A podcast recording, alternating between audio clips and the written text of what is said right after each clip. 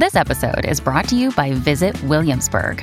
In Williamsburg, Virginia, there's never too much of a good thing. Whether you're a foodie, a golfer, a history buff, a shopaholic, an outdoor enthusiast, or a thrill seeker, you'll find what you came for here and more. So ask yourself, what is it you want? Discover Williamsburg and plan your trip at visitwilliamsburg.com. You're listening to a 58 Ember production.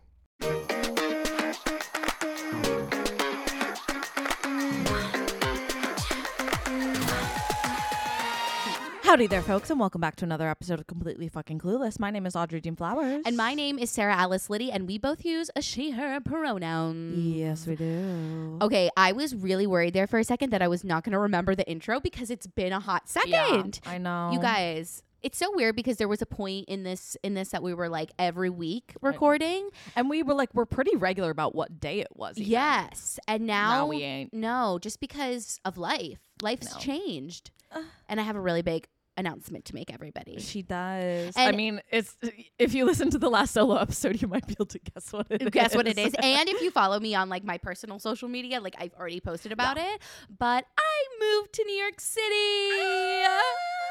I would scream for real, but my voice is too shot. yeah Nah.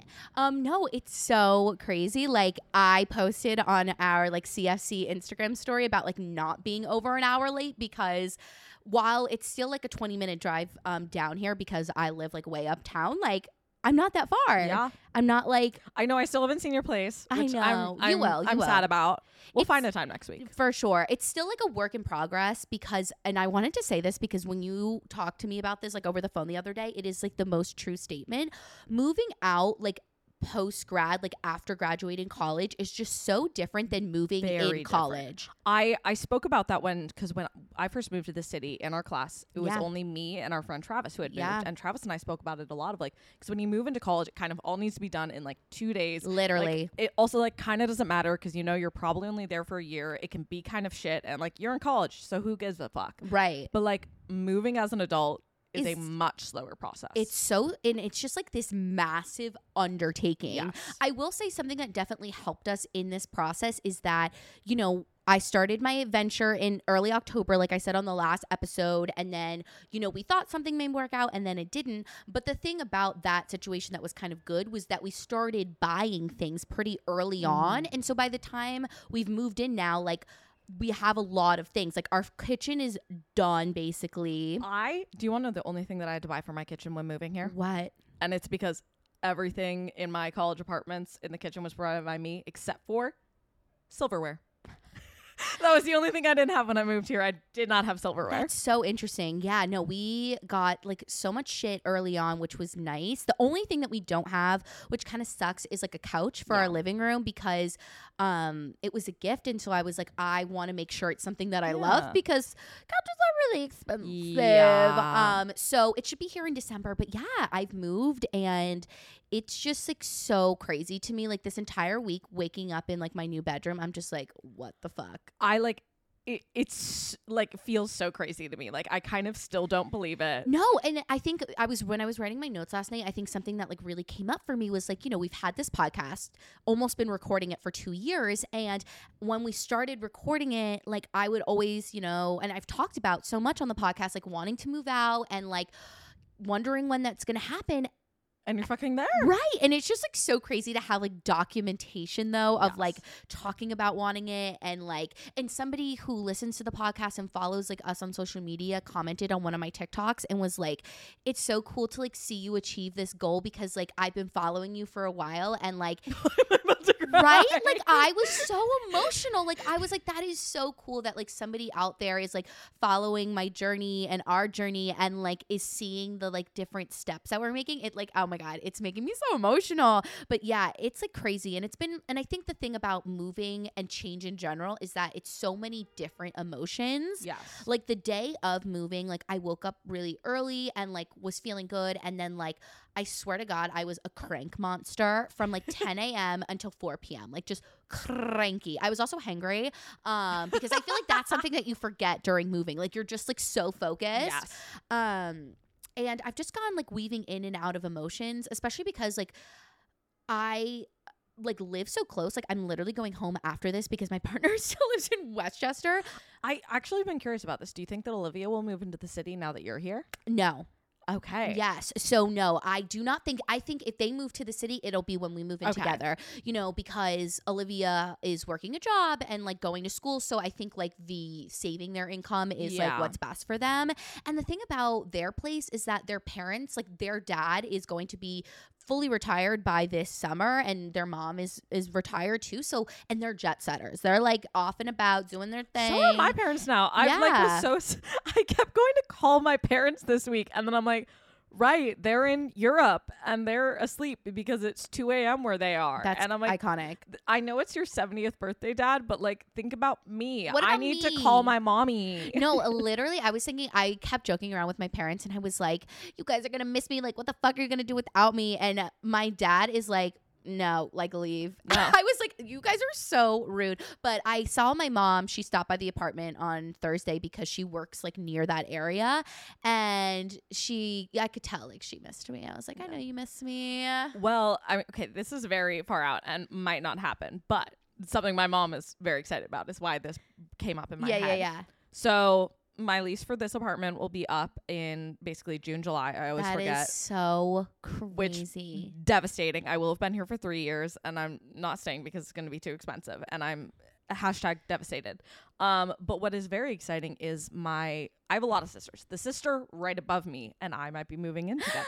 oh my God, wait, you and Did I not tell you this? No, you did, but I, it's just like hitting me. It's really hitting me now. Oh my god, Um, yeah. that would be so fun. Yeah, she's basically taking a year of kind of being like a nomad because she was just like really intense rowing training for like the last fucking decade and couldn't fucking do anything. Yeah. She's kind of being like a nomad and going all over and I'm getting to see her do like all this cool shit.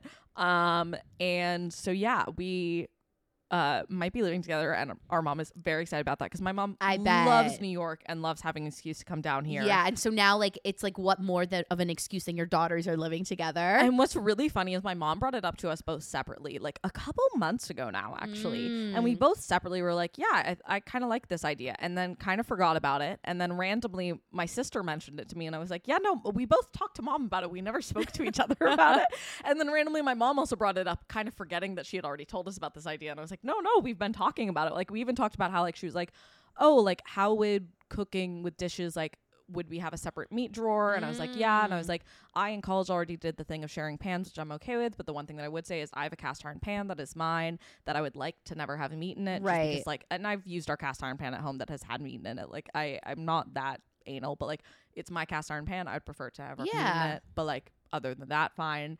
Um, so uh, this is very far away. This is over six months away. But That's exciting though. Yeah. Like the next chapter. It's so interesting because it really like I got super emotional when moving about like it really felt like a new chapter. Like I Mhm. feel like yes, there's other been other things in my life since graduating that have felt like a new chapter, but I think like moving, like you're literally it's big. Yeah. Right, like you're moving your physical self. It just feels like this, yeah, really big new chapter.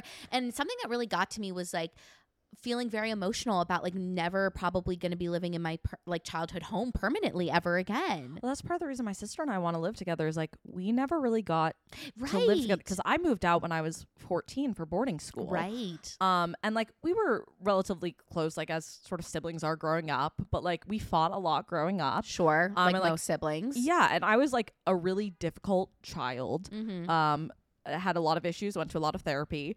Uh, and uh, yeah, it was really difficult. I had a lot of like um anger issues and Mm. like really didn't have a good ability of like managing emotions. yeah. Um, and then when she was like a teen, uh, she was really depressed and on a lot of medication for that. Um, and so we just never really got to like have that together. And she like read the statistic of like, I'm probably gonna misquote it, but it's something like by the time you're 18, like it's like 90% of the time you'll spend with your siblings in your life has already happened. Wow. Um, and like we really care about each other now. Like when I was in high school, she like she and I kind of both came to the realization through watching our siblings, like, oh, if you don't put time and effort into this relationship, you're not going to have one. yeah. And like we are really close, and like she is like one of my favorite people in the fucking world. And so the idea of like actually getting to like be near each other for like a year is so exciting. Like when she was in college, she used to sometimes on weekends drive up and visit me at Walnut Hill from Connecticut to Massachusetts just to like say hi for a couple of hours. Aw, that's so sweet. Yeah,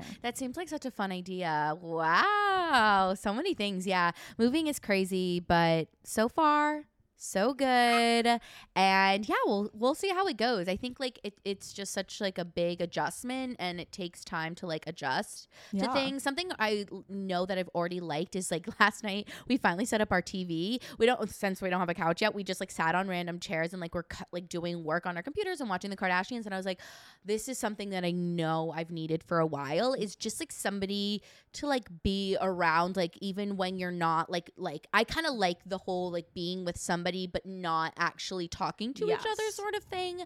So yeah, it should be fun. I'm really excited for city life, even though the holidays are coming up and like so much back and forth is going to be happening, but it's going to be exciting. Still, it's so exciting, my dude. Yeah, so that's the big big life update. It's still like not real to me. no, no, literally ever. And I just like, I love my view. And every day I like look out and I'm like, what? I just doesn't, it feels so crazy to me. Um, It just feels like so unreal. I'm like, wait, what? This is so cool. But yeah, any life updates from you? Um, I'd say the biggest one is I'm gonna do my first in-person audition uh this upcoming Tuesday, which is part of the reason why I'm really annoyed that I'm a little sicky and my voice is a little sore right now. Um, but yeah, I'm doing it's. Uh, gonna be an audition for like the Frozen tour, which I don't think I'm necessarily the best fit for. But still, But it's just about kind of ripping off the band-aid because I've been very afraid to get back into auditioning. So I need to print out my headshot, which the headshot I'm gonna be using. that is insane. I know the headshot I'm using has my hair at like right below jaw length. Oh my God. Which, uh, if you've not seen what I look like currently, or you don't watch the video, my hair's like past my tits currently. so long. Um, but I don't have the money for new headshots right now, so they're getting me with short hair. Um, so we're gonna see how it goes. Um, so I'm very nervy about that. Let's see. Do I have? That's so exciting. I like honestly, I'm feeling secondhand anxiety for you because now I'm thinking about like what auditions are like or what I remember them to be like. But I feel like that's why you need to like rip the band-aid off because you need to give yourself like a new impression. and also like we're like I've only done auditioning in New York where it was still mostly remote. yes. Um, and now it's like pretty back in person doing like these big open calls, which I've never done before. And the idea of them feels very scary and intimidating. And I am very nervous. And I think the day of, I'm going to be really fucking nervous. But like right now, I'm like, I'm kind of excited. Yeah, but once you like do it, like it'll feel so good. And you know what this is making me think of? Have you seen that girl on TikTok who like went to the Little Women open call and was like doing interviews from the line? Yes. Oh my god, that was insane. People were out there at like 2 a.m. in the I morning. know. So that's, I literally am like, so I'm going on Tuesday and I have therapy at 10. And I'm like, I don't exactly know how this is going to work. And so my plan is to get ready super early because the actual audition doesn't start till like 2 p.m. But I know like you need to be there really early. So I'm like, do I get ready really early, head down there and just like do therapy in line? uh, Exposure therapy. I'm not really sure. Or like I like that's the thing is like I really haven't done these in person, so I don't know if like I can put my name on a list and then like peace out for like 45 Okay, minutes from- to do my yeah, audition. From what I've seen, it, like even with the Little Women call, is that people go, you you put your name on the list, and then you leave because like it's gonna be fucking hours, right yeah. like you can't just like sit there like i saw one girl she went she put her name on the list like went home for two hours and then went back Yeah. So I think what I might do is try and go put my name down. I don't maybe come back here and do my therapy. I'm not haven't really figured out the, the details of this plan and then go back. so Um, crazy I've been in a little bit of a negative headspace the past few days, and I'm Mm. not really sure why, but I I have been like really trying to stick to my routines and something I I've really become a tea girl.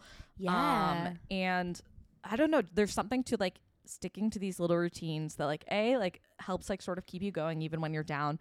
But like I'm not really a religious person, but I do think there's something very special about having like practices and it's weird because like my practice of making my tea in the morning and having my tea at evening has like very quickly become something that is like very special and precious to me. yeah Um so even though I'm in a bit of a grumpy mood, like still doing it like it makes me feel like a couple percentages better. Yeah, I get that. I said to Olivia yesterday, I just like, you know, it, like moving is exhausting in many ways. And so I feel like I've been very tired this week. And so yesterday I was like, and my hard drive broke and I and I Mhm. figured out that I wasn't going to be able to get any of my data back, which was very depressing. But I was like to Olivia, I was like, I'm so grumpy and angry and like why? Like I always like sometimes I'll be like sad or feeling some negative emotions and I'll be like, why am I feeling this way? Or like kind of like judging it. Mhm. But you kind of just like have to let it happen.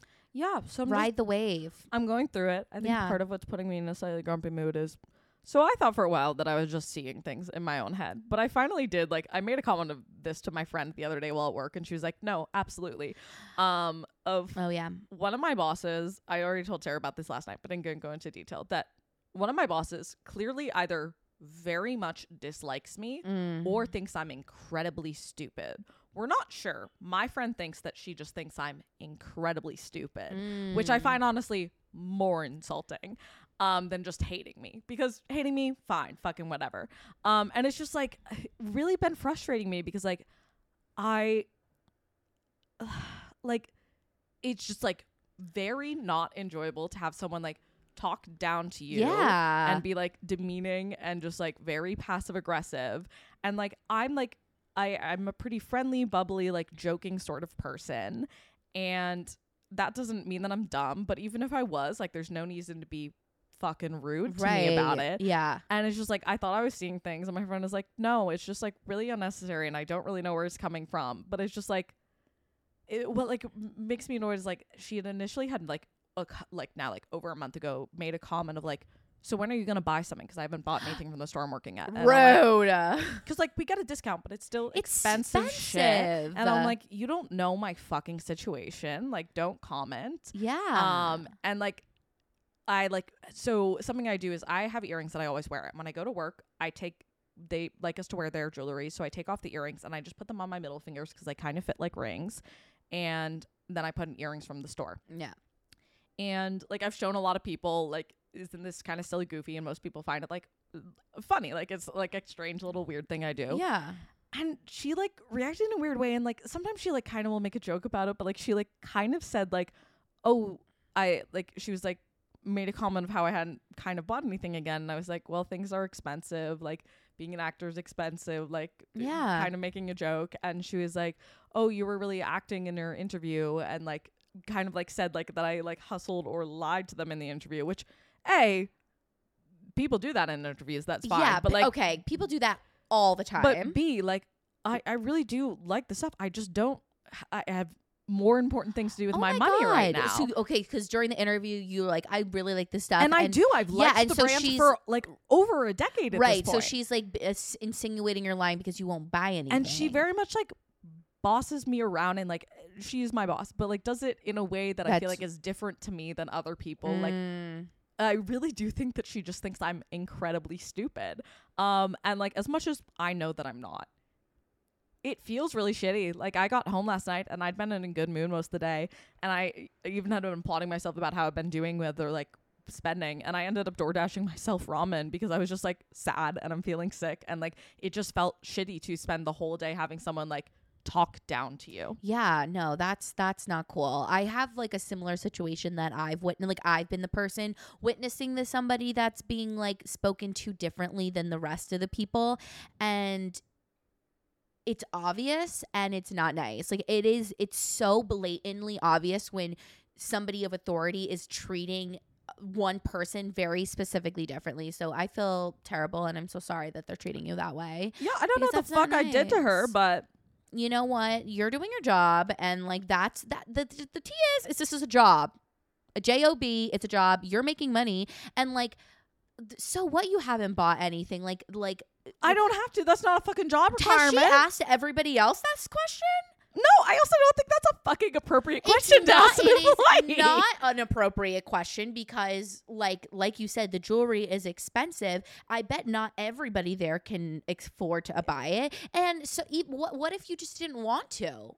yeah, like I I don't need to own anything of jewelry to fucking work here. Like, Like what? That's like okay. I mean, does Lululemon give you guys stuff to wear? no, they give you a discount. Okay.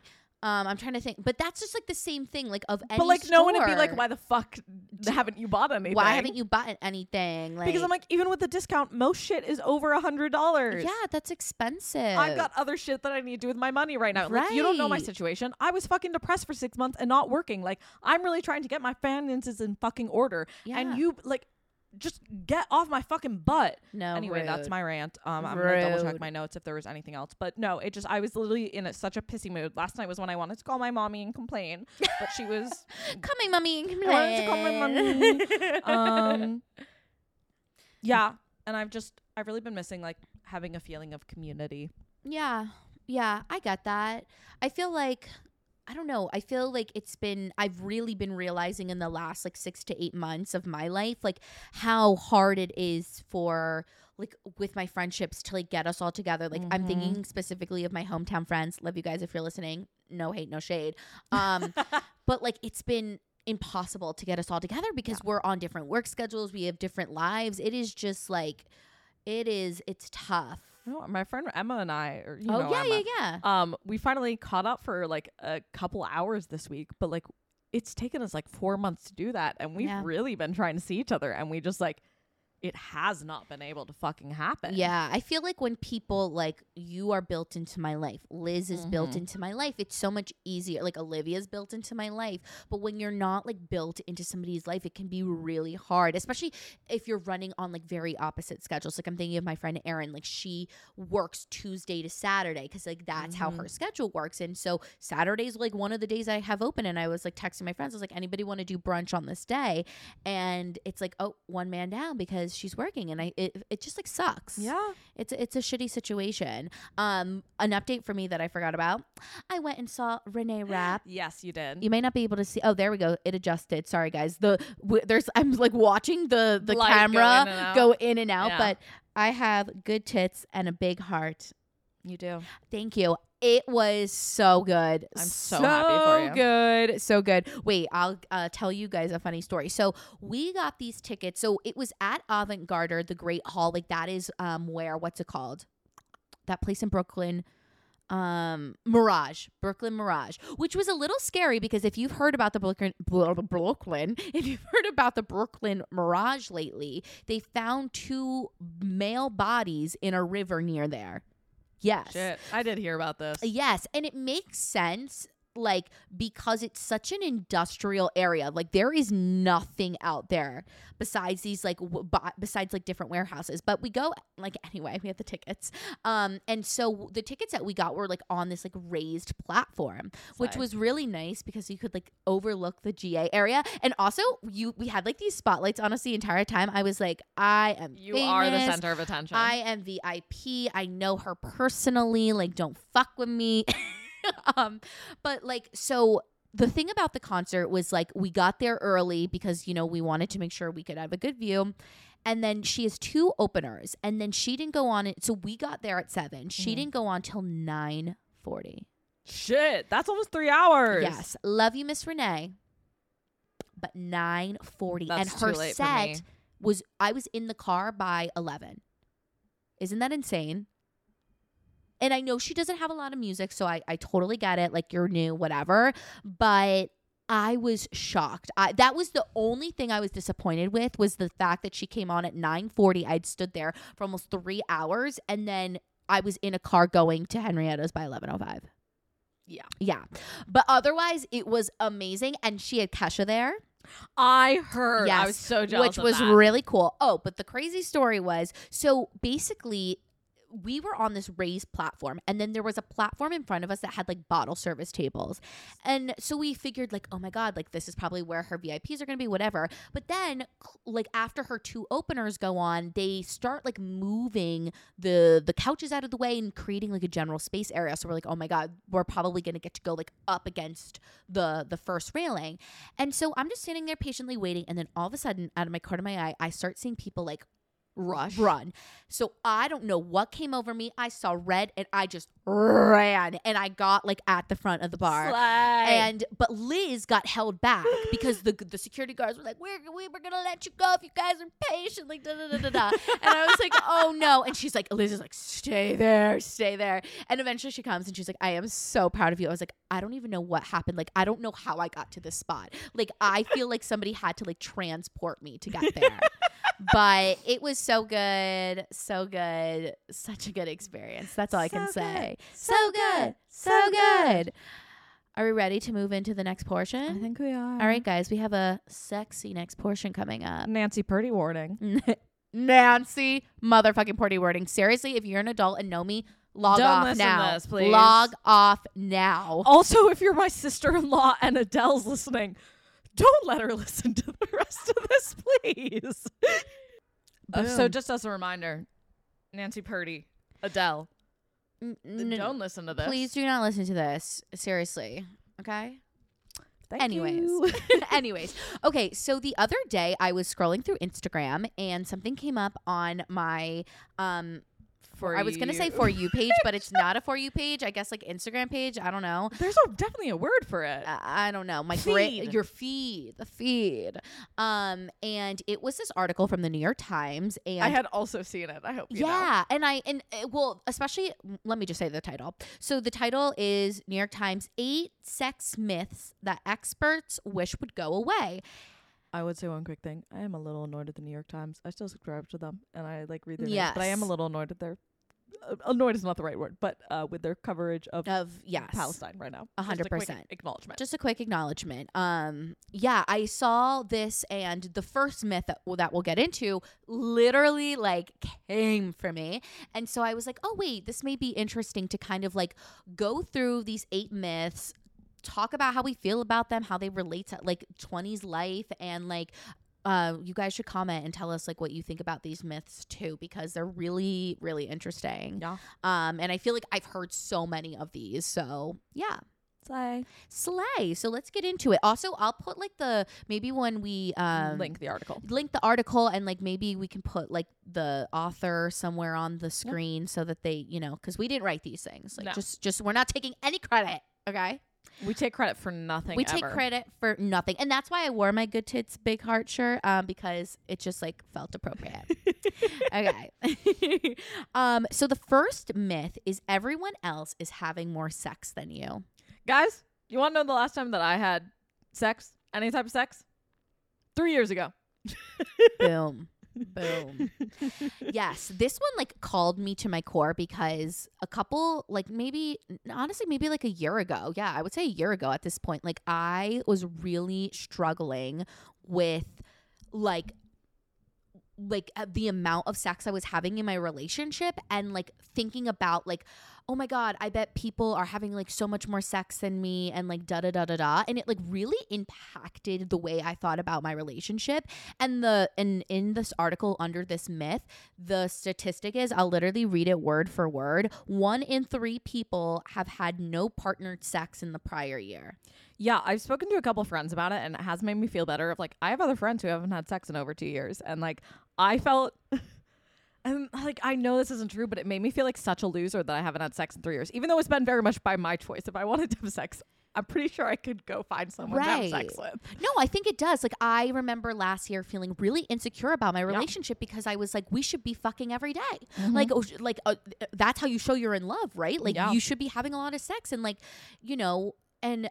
It, it was just really hard, especially like at the beginning of my relationship with my partner. You know, we both had a lot of sex, maybe trauma or things that we needed to like work through. Like I was working through a lot of like internalized homophobia that was severely impacting our sex life. My partner was working through their own shit and like I was expecting us to like because of what you see in the movies, like what people talk about, like to be having sex like almost every day. And like as I've been in this relationship for a longer time and gotten older, I've just realized that there are so many different factors that affect your sex life tired, distracted, mental health, physical health, like trauma, Medication. medication that like you got to do what works for you. And you know what? If fucking every day works for you, God bless your heart. If doing it a couple times a week works for you, amazing. Once a week, once a month, like you know. And also, people go through these like spells of like Mm-hmm. not really being into sex, and then a couple months will pass, and like you're like that's all you want to do. So it's just like such. This myth really got me like being like in my head. I remember like back in high school being so insecure and like I the first I had sex my freshman year of college first semester. And was I ready? Should I have had sex? Probably not. I'm going to like say as an upfront, no percent of the person pressure me. It was very much my own thing of like I just want to rip off the band-aid. I want this to be done. I feel super right. lame. That's what this myth said was Yeah. that a lot of high schoolers will just have sex and not with somebody that they really like or No, just I did not yeah. enjoy the experience. Yeah, Uh, because they want to have sex because they think everybody else has had it. I, I just was like, oh, I I need to get this this done, Done. with. Yeah. Um, it was not fun. No, I I have a friend in high school who did something similar. Like all of us were starting to lose our virginities Mm-hmm. for the first time, and Which also virginity is a complete social construct, not a real thing. yes, um, that's another myth that we'll get into. Um, but um, and you know she wasn't really like dating anybody or seeing anybody, and you know she met someone random on a dating app and had sex with him for the Mm-hmm. first time, and you know like it wasn't the best experience. No, I mean like something that like we'll get into this further, but like I a lot of my like beginning sexual experiences were more scary than enjoyable. right. Um and like not in a way that I'm like blaming like my partners necessarily, but like in a way where like a, a lot of it was on me of like 'Cause not, we're not being taught- comfortable or ready or whatever. Yeah. but like that has definitely affected the rest of my sex life of like my initial experiences were scary and painful Yes, and I, I think it, it all. I feel like it really does come down to our sexual education and not being mm-hmm. taught how to advocate what like. You know, and all these different things, and I've written notes about this, like about different myths. I was like, oh, I wish I knew about this because it would have made so many of my earlier sex experience so much better. Um, something with this myth, the first myth of like everyone else is having more sex. Before we move on to the next one, that I did want to say is like I feel like in my relationship now we are in the best place that we've ever been in terms of our sex life. And something that this article said that I think really has helped it too is just like having it was so funny. The article literally said that like you are naked in front of this person but won't want to talk about sex with them. And I think something that has really helped me and my partner is just having such an open, honest dialogue about sex. Like weaving it into our rapport, Yes. like it is, it is made wonder. It's like helped our sex life so much. i yes i have so many thoughts on that like okay so i know everyone always says like consent is sexy like Yes. blah blah but i think most people mean it in the way of like not getting consent is very unsexy right. But I've been thinking about this a lot over probably like the past six months of like, no, it is. Like some if you are scared and you don't know what's about to happen, not very sexy or Right. fun. Like having consent and having had a proper discussion about like what you're okay with, what you're not, and knowing what is going to happen to your body in this experience, Yeah. Much more sexy. Totally. Like, It's not very sexy when you're straight up scared. right. A hundred percent. And like you can only have that through conversation. And if like if you're not at a place to have that conversation, because I get it, they like It feel really awkward and they're hard. Oh.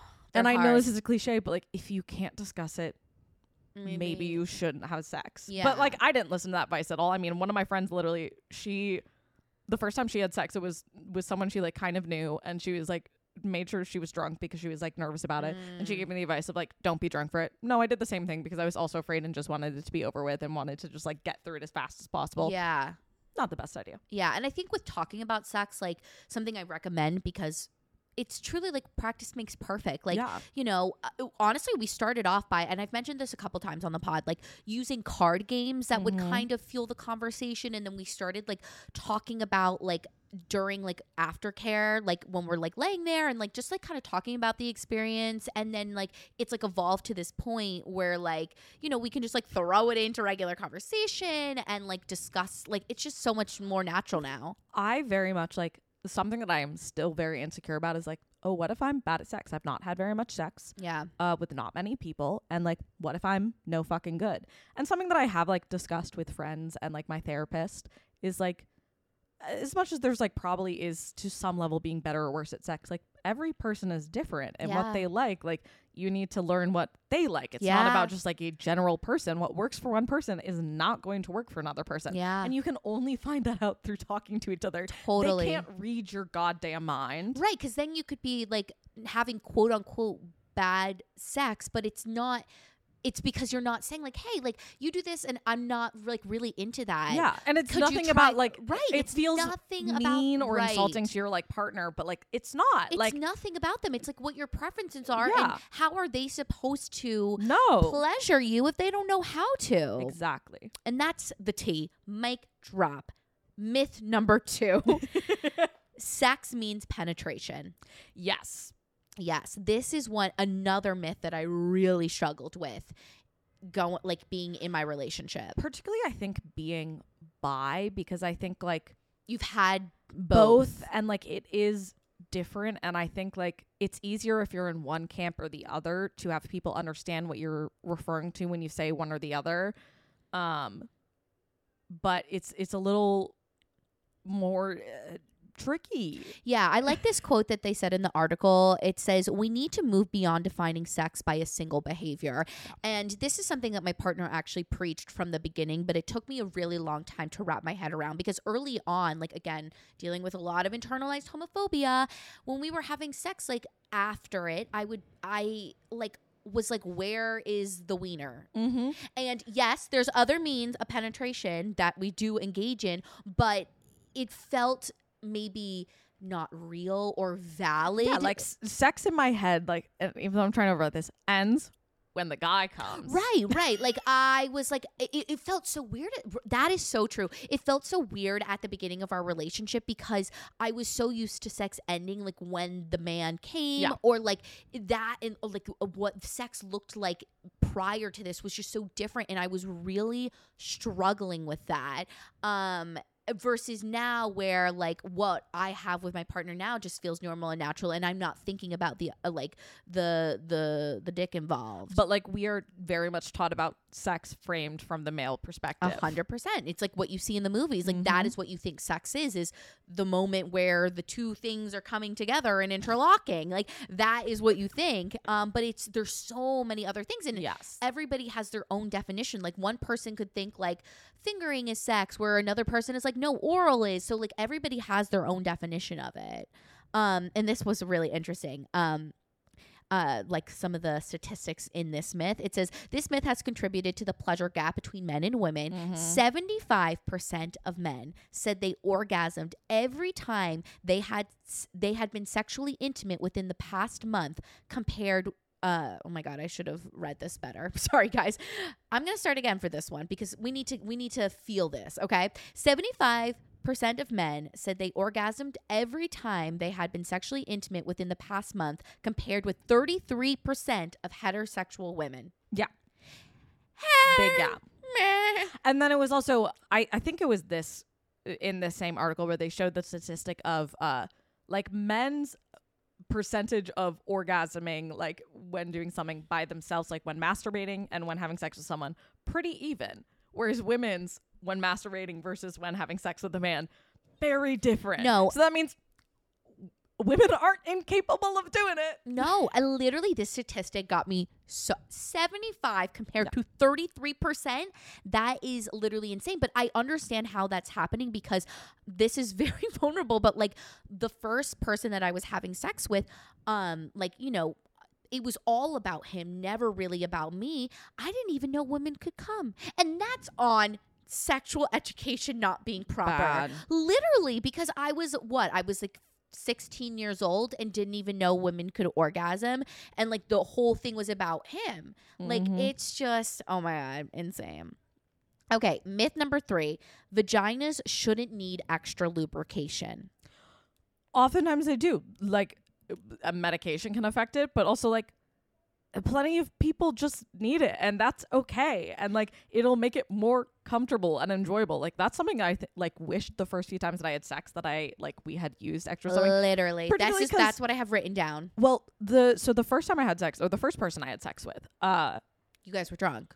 somewhat not like we weren't Oh, like okay. crazy drunk we Oh, were like okay. a, a little tipsy but more so, uh, we skipped everything in between. We made out and then went straight from that to sex. Well, that's the issue. And we went literally Nothing in between. Oh my Uh, god. so I was not there. There was no even dampness going on down there. Ooh, and oh my god. Owie. yeah, and like my other friends who like uh I'd spoken to about their first experiences, those who did use some sort of lubricant had a significantly more enjoyable time. Yeah, because it's it's it's especially that first time like it's Mhm. ki- like kind of like shocking and like can be painful because you're not used to like having s- something that big up in there. Mhm. Um, but I I wrote that down too. Is like I wish in high school they taught that lubricant is this aid. Like it's not this thing. Because I think it's not an enemy. Right, because I think men get in their teeny Mhm. weeny eeny beeny brains about it, and they're They're like, am I not enough? uh, and did I not make you wet enough? Like, can, meh, meh, meh, meh, meh. when if they just saw it as this thing to like help their woman out or like Mhm. help them out, like put it on your pee wee, like do something about it. Like, you know, I I just think it makes the experience so much more pleasurable. Even with fingering, like sometimes, like like you said, medications, Mhm. other factors, like whatever, and so it just makes it more of an enjoyable process. I love this one quote that was in this article. It says, "As I often tell my students, vaginas are not rainforests." Isn't that hysterical? Yeah, that's really good. That's so, really good. Use lube, guys. Don't be afraid of it. Yeah. It's the best. It's I have it in. It is. I have it in my nightstand. I have one in my nightstand too. I've not had sex, but I I mean I haven't had sex. but it's there. Like Yes. you just need you need lube. Need lube in your it life. cannot hurt to have. And we need. To, I'm gonna make a compilation of this so a lube brand will sponsor us. Okay. I don't know what brand I use. I use KY. I don't use them. I use one that like I think was like clean recommended. Yeah, I should probably use something like that.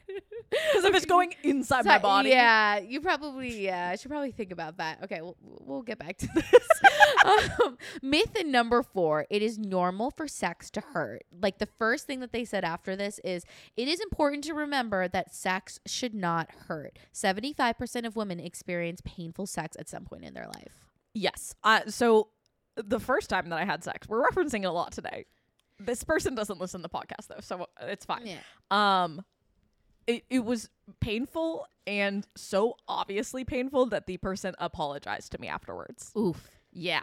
Oof. Yeah. Ooh.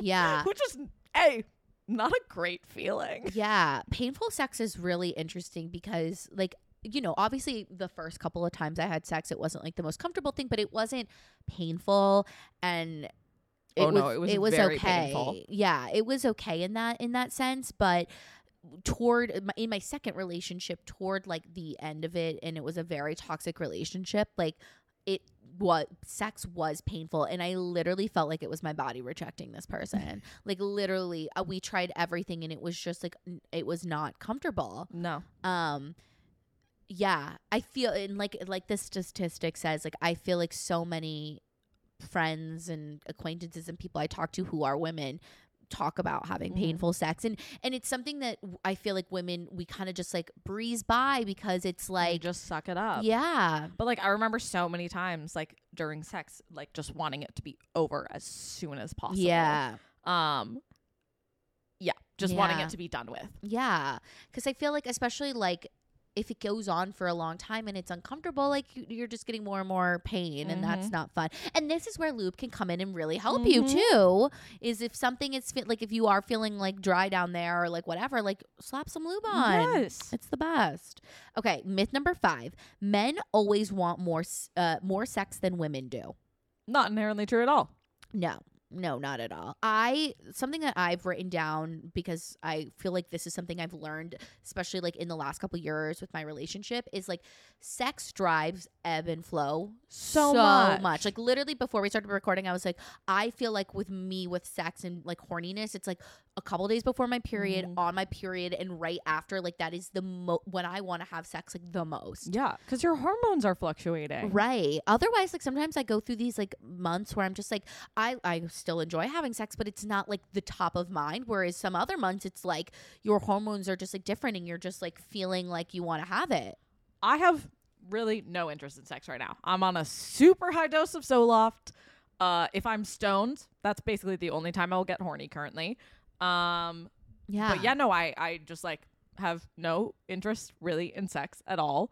Um Right, and like the like and that like affects like the whole like everyone's having more sex than me, like you Mhm. know, and feeling and I and I like because I've had times where maybe I've not been as like horny and like you kind of judge it. You're like, why don't I want to do Mhm. this or like da da da. well like there is a part of me that like is a little sad like we are young and there is like a large part of me that really wants to be engaged with that part of myself and like that is something that i think is difficult about a lot of ssris and something i've spoken to about like with my therapist if she's like this is why i don't feel like ssris are a good like sort of permanent solution Yeah. because just having that part of your life which like is a huge part of not just life but particularly romantic Yeah.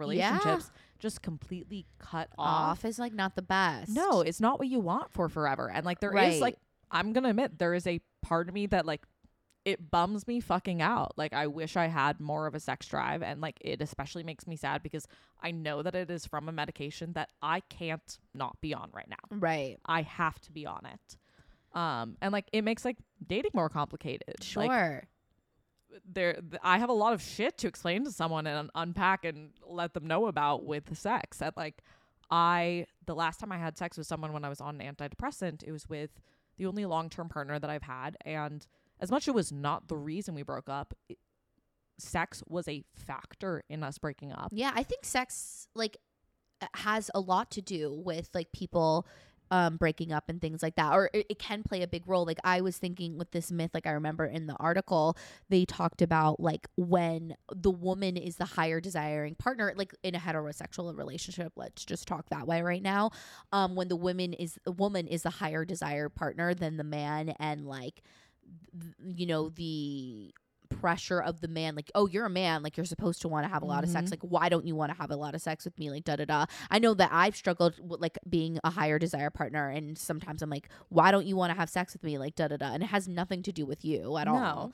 Like Um, so many factors can affect that. yeah yeah that's uh, that's a huge lesson. Like because i think when uh, you know in high school you're a horny high schooler like I, I don't know i was having a lot of sex in high school I was having no sex in high school. um I barely even kissed anyone in high school. I think I kissed two people. I think about all the time. I'm like, how did I do that? Like that sounds like so insane to me right now. Like you know. Um. So yeah, I think it's not true that men always want more sex than women do. Yes. You know, we can want to be like fucked a lot too. Damn. Um. I used to like read such I I don't know if any of y'all were fan fiction people. I was. Fanfic. I ran so much like dirty smut Fanfic. like all the time. I love it.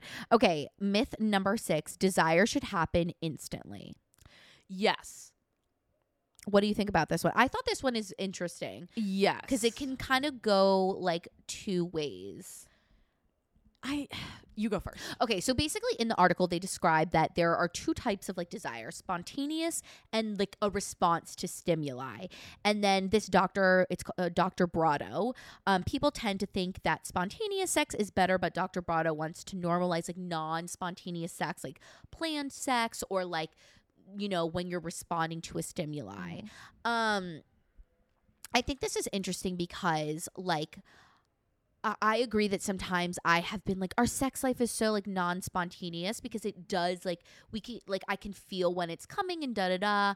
Um and obviously we've had moments of like spontaneity and I think that spontaneity comes from having a good like like a good conversations about sex and like feeling comfortable in the situation i think that like opens up uh spontaneity. Um but i've also had times where i think both my partner and i maybe haven't been in the mood but like something opens us up to being the mood in the mood. Like i know for my partner which is like kind of crazy and this just speaks to like who they are like um like in what they prefer but we'll have like emotional conversations and that'll turn them on. Yeah. Isn't that crazy i thought that was crazy I think like the like spontaneous sex seems like more romantic and sexy, but like practically within the real world, like it it's, it- hard yeah, and like to be honest, like again, kind of going back to the thing of like, I need to be warmed up a bit. Like, yeah oh I'm- yeah like, Yes, that's not how my fucking body works. Right. I think like yeah, I I agree with you. I think it's hard to just kind of like throw your body into Mhm. it. Um Particularly with like everything happening in the world. Like right. I think I'm more able to do something like spontaneous, spontaneous. I think Mm. when I'm like tipsy a little bit. yes. I used to hate having any sort of tipsy like sex or drunk sex because you know your body parts are numb. You don't feel anything. And so i was like what's the point of this? And da da da da da. But i think something that's i'm trying to come i've come around to a lot is like like i don't need to orgasm for me to like have a good time. Like i don't Mhm. like you know like that was something that like so with the one long-term partner that I had like it, I remember like I didn't I never faked orgasms but he did one time ask Oh, how yes. many times I've told this story before but I think it's very funny um how many times did you come? And I was just like uh I don't keep track. And like I I should have been more honest. That's on me. But like it wasn't that like I wasn't necessarily enjoying our right, sex Right. Right. No, I think like I the last time Olivia and I had gotten drunk, like we like had this like t- fun tipsy like moment and da da da, and you know like n- nobody came from that situation. We could barely like feel our. still bu- be enjoyable but it's so fun. Like your inhibitions are low, and again, like we've created this space where we feel comfortable with the spontaneity. But I also do think like the response to sim- stimuli can be important too. Like we've never really like, and I've never with a partner yet like been like, all right, five thirty on a Wednesday, like we're gonna have sex. But you know, sometimes our your lives get really busy, and Mhm. like you know, it gets to that point. But like if that's working for you, like you shouldn't be judged because of that. yes Yeah. So I yeah. and i think that's like kind of fun and like you like knowing that it's going to be like you can sort of like build up and like l- do little flirts throughout like the day and like yes oh my god again, i love that kind of like knowing what's going to happen like at least for me like i that is a positive to yes me like in actual practice of life as much as like spontaneity is like fun and sexy like I don't think that would practically work for me very well. yeah i think like it's sex like especially with like the movies like i know i kind of struggled with like the spontaneous element of like all right i want you to pick me up and throw me against the wall and like I don't want you to think I'm so hot that like you can't like restrain yourself. right and i just think in the real world Like it's that's like not how life works. Right. Like, s yes, those moments can happen, but it's not like that is going to happen like every single fucking time. And we just need to normalize that because I know for so long, like, I just felt so insecure about like not having this like crazy sex that you see in the movies. And, but like, come on. Like, It's a movie. It's a fucking movie. Like, of course, the sex scene is going to be hot, you know? Sorry, guys. We gotta, we had to change out some thingy images. Camera. I love, we are, the thing is, is we are all parts of this podcast. So we gotta like do it all, you know? yes, and we don't know how to do it all. It all. So sometimes it's a little cry cry. All right. So myth number seven, or did we do plan sex is boring? Yeah. We did talk about it. Okay, Kind- cool, cool. yeah, enough. Yeah. But yes, Plan sex is boring. Oh, and something that it's not it's not boring. Um, but that's the myth is planned sex is boring. Um, and then something from the article I thought was interesting is like them saying that this is a harmful view because it leads to many people treating sex like an afterthought, doing it late at night when they're exhausted and distracted. And I relate to this, especially lately. I've been realizing like I am not a late night sex person. Mhm. Like I love a good like 9 p.m. moment. Um, not like right before I go to bed because I will fall asleep. Fair. Yeah. Yeah. So I think that's a interesting thing too. So Okay, last myth, you guys. Your penis doesn't stack up. so not one I've super experienced. No, but, not like, one I I've think, uh, experienced. like similar can be like experience of like I think there is like a harmful myth around like the more sex women have, like the looser they become. And it's oh like, yeah. oh, what if my vagina's bad? Like I can't do shit about that. Right. Something that I wrote about because I was like, oh wait, this one really doesn't pertain to me, but I've I've heard this, you know, I know that cis men, people with penises, they experience a lot of pressure to be a certain size, a certain Mhm. girth or whatever. Um, but something I, I thought about like in addition like in su- substitution of this is like the whole idea of having like um vaginal hair and like people's like preferences around that and i was like uh, because is it bad or good to have it? Like da da da da da. And i remember my first sexual partner like they told me to shave down there. And that was like such a crazy moment for me. And I went through this like really long period of time of like always wanting to be like stripped down to the bone, like no hair. And now I'm like in this place where I'm like, I don't care. Like, obviously, I like it well kept, but it's just like, this should be my choice, not Yes. yours. And like your partner can have a preference. Oh, sure. But if like if you're going to express that, you need to be like A, very polite and B, you need to be okay with your partner might not do it. Right. It's their body. There, I think there's a certain way to talk about it. In a, re- you need to be respectful, Yes. like not demand it, not like shame somebody for Mhm. having hair. uh, It, like down there, we all do. Nobody's asking like a cis man to like choppity chop. No, even when like It's um, they're nasty. it's nasty. Um, do you want to know something funny that happened? I don't know, like a couple of months ago that I almost What? brought up on the podcast. okay. So I, if I'm having sex, I typically like get a bit like trimmed down, whatever. But I've not been having sex in a while, so I just haven't really cared about that. Uh, I was in the shower the other day, making sure everything was all washed. There was a knot in my pubic hair. It was so long. There was a legit knot. There was no a tangle. way. Yeah, that's where I'm at with my life. and Uh, I kept thinking of I don't know if you've seen the scene in I've not even watched this movie, but for some reason I've seen this clip multiple times from one of the Sex and the City movies where they're like, "There's a jungle going on down there" or something, and I'm like, "There's a straight up jungle."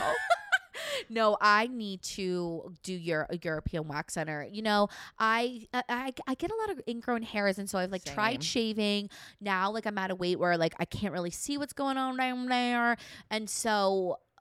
I, I, I need to get waxed, but also waxing is just like such an experience. I feel like sometimes I need to like emotionally prep for like my vagina being like, and the, yeah. and the thing is, is, and I understand why the people who are waxing talk to you and want to make you feel comfortable. Yes. But I am just like, please don't talk to me. Like, let me just focus and be Talking to someone while they're literally inside like your butthole. labia out. Like, no, like please just don't talk to me. I've a couple times made the mistake of getting waxed while on my period just because of how yes, things and the little It- string is there. A, the string. B, it hurts so much more. I know. Oh my god, I I I have made that mistake too, and I I remember the first time it happened to me. I was like, oh my god, oh my god, what do I, literally, do? I went and asked them. I was like, "Do, do you want a tampon? Eh, Do you want a tampon? Do you not? I don't know which is better." I know. And I went into the bathroom beforehand and I made sure to like make sure there was no blood anywhere. yeah, I know. I was like, oh shit, yeah, yeah, but those are the myths. There's one more thing that oh I did yes, want to bring up. yes, you did. Um, Yeah. and so like trigger warning, talking about sexual assault, not in detail by any means. Um, but another thing is I want to talk about some statistics on sexual violence. Yeah. Uh, and I think there are a lot of myths around sexual violence. There are a lot of people that go and talk about like as if it's overreported and that women like use it to get back at men. And Oh. a, it's if anything deeply underreported Under. because I know so many people have experienced sexual assault, including myself. Most of us have not reported it. Uh, but sexual violence is very common. Over half of women and one in three men experience sexual violence um, in their lifetime. One in four women and about one in 26 men have experienced completed or attempted rape. Um, sexual violence starts early, more than. Wait, so the statistic is one in four women, but one in twenty six men. Yes. Interesting. Um, sexual violence starts early. More than four in five rape survivors reported that they were first raped before the age of 25. Um, and it does disproportionately affect women and uh, people who are not white. Um, and how like that can affect your sex life. Like I was Yes. sexually assaulted years ago, and I'm at a really good, relatively good place with it. Like it very much still affects me. Like there is still a huge part of me that sex is very scary to me. And like again, going back to that partner where like sex was not the reason we broke up, but definitely a part of it. Like we had these conversations where I was like, A, I'm on medication that really affects my sex drive. Yeah. And B, I have this very scary history that like is very difficult for me. And he would say in conversations that he was okay with it and understood. But then when it practically came to us having sex, He wouldn't. less. Yeah. Um, and I think there was like an expectation to like move on and like let go. And like I haven't been able to. It still very much affects me. Like I'm very afraid of sex. Like I like it is something I will never let go of. Like I even felt like it took me probably like at least nine months before I even told anyone. yeah. Um, I for the longest time went back and forth on whether or not I had to count it in my body count. Mm, Um, which you don't have to. Rape isn't sex. right. Um, but that like it very much is a part of life that so many people, especially women, fucking experience, and there's not a lot of support for it and like you're expected to still like be fucking ready to go even though like like with again this former partner like I would flinch sometimes when they touched me because I was still had a lot of fucking trauma from it. Um but just like to anyone who's experienced that, I am so fucking sorry for you. Yeah. Not sorry for you, but I'm so sorry that you had experienced that. I'm so fucking angry for you that that person did it. Um and like you And- deserve patience and kindness and fucking everything and that it's okay if it fucking affects you. It's been years for me. It still fucking affects me. A hundred percent. I even think like even if you have done work and have gone like and treat and gotten like treated like most of you know where it's not like something that you're constantly thinking about like there will be times where things come up for you Mhm. like i i have not ex- like there's definitely experiences that i've had where i don't think i was 100% consenting and i even still think about those things and Mhm. they'll come up for me and like you know and then you're like hey like i'm just like feeling some type of way and yeah like you said i really feel like your partner whoever you're with like you know if you're comfortable speaking about this with them please do and like that person needs to be patient with you and understand that like you are working through things um yeah yeah. it's terrible. It's fucking horrific. And like uh, not to say that like obviously men don't experience rape because they do, but I think just to put in perspective, like one in four women Yeah. versus one in twenty six men. Something that really fucking infuriated me, and like I love my dad very much, but something that infuriated me is I was having a conversation with him. So he he now has two sons and uh four daughters, but uh my brother's trans, so went through college presenting as a woman. Yeah. And I brought up to him one time uh, how, a s and I slightly misquoted the statistic of like the statistics of how many women are sexually assaulted in college. And Yeah. I was like one off with the number. And I was like, so your problem is more that I got the statistic wrong than the fact that the statistic is, I think it was probably at least two of your daughters have been sexually assaulted. That isn't your fucking problem. Yeah. Um, and uh, I think it's very much not talked about, and oftentimes there really is no fucking recourse. And something that's really difficult is like a lot of sexual assault happens from people you fucking know. Yeah. Um, and to not that a ton of men listen to this podcast, but like if you see those behaviors in your friends, fucking call them out. There is I forget his name, but a comedian who like uh talks about it in his stand up of how like he had a friend sexually assaulted by another one of his friends and how he had seen patterns in this person and it will Mm. have to be on him his whole fucking life that he didn't do anything Yeah. um and that if this has happened to you like so many women this has happened to and you are not fucking alone Yeah. You are not alone. And when you feel comfortable talking to somebody about it, like, you know, there will be somebody out there that like is there for you and, and will hold you, that space for you. Yeah. Yeah. That was important to mention. I feel like that is like such a underrated or under talked about thing about sex is like the violence that can come with it, the sexual mm-hmm. assault that can come with it, you know. Well, even just like in so much porn like it is very violent towards women and like right. that's the thing is like even before this incident happened to me like my first few sexual experiences were very violent and scary like i think i've told this story before of how the first time i hooked Right. up with someone they started choking me they didn't give me any context they didn't give me any warning it was the first time we were hooking up i was young in college and like i literally had the moment where i like no joke and i like tell this story kind of as a joke but i was like oh this is where i die Right. um because those sorts of things like especially like with BDSM and like things which are totally valid if you like them Mm-hmm. Yeah. like we're not we're not judging but again it all comes down to your communication and you, Yes. those things need to be communicated because they are really jarring and they can mhm. be really scary and like And I've had multiple partners start choking me That with no prior warning, which I'm like, why would you think that is okay?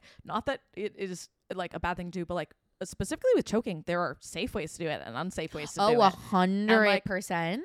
They could have hurt me. right right yes so again make sure you guys are communicating with Mhm. people if there's something that somebody's doing that you don't like you better tell them i know it's fucking uncomfortable but i promise you like it makes the world a difference and i know like for me like i've gotten so much more comfortable with like receiving feedback in the Mhm. bedroom and because i want I want them to have a good time. like you want this person to have another fucking good time Yes. okay so that's the t Cherie. Boom. That's our college reference. Yes, but we'll leave this article in the um, description for you guys if you guys want to read it. It was like such an interesting read, and we hope that this was fun, cool. Sorry and- for ending things on a bummer note. Oh no, I think it's an important note to end on. But this was like really fun. I re- I love like articles that we can like kind of like talk about and stuff like this. And who doesn't love talking about sex? Me. Anyways, thank you guys so much for listening to this episode today. We do hope that you enjoyed. We were cut off again.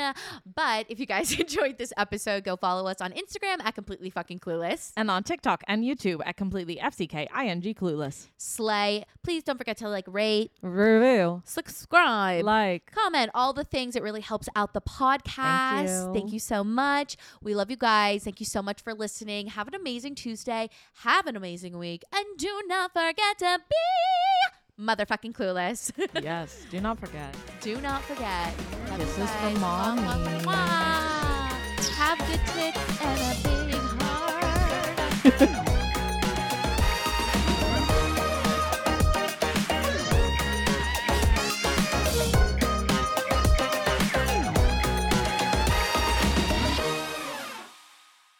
This has been a 58 Ember production. For more shows, please visit the 58 Ember channel, 58ember.com, or find us at 58 Ember Media on socials.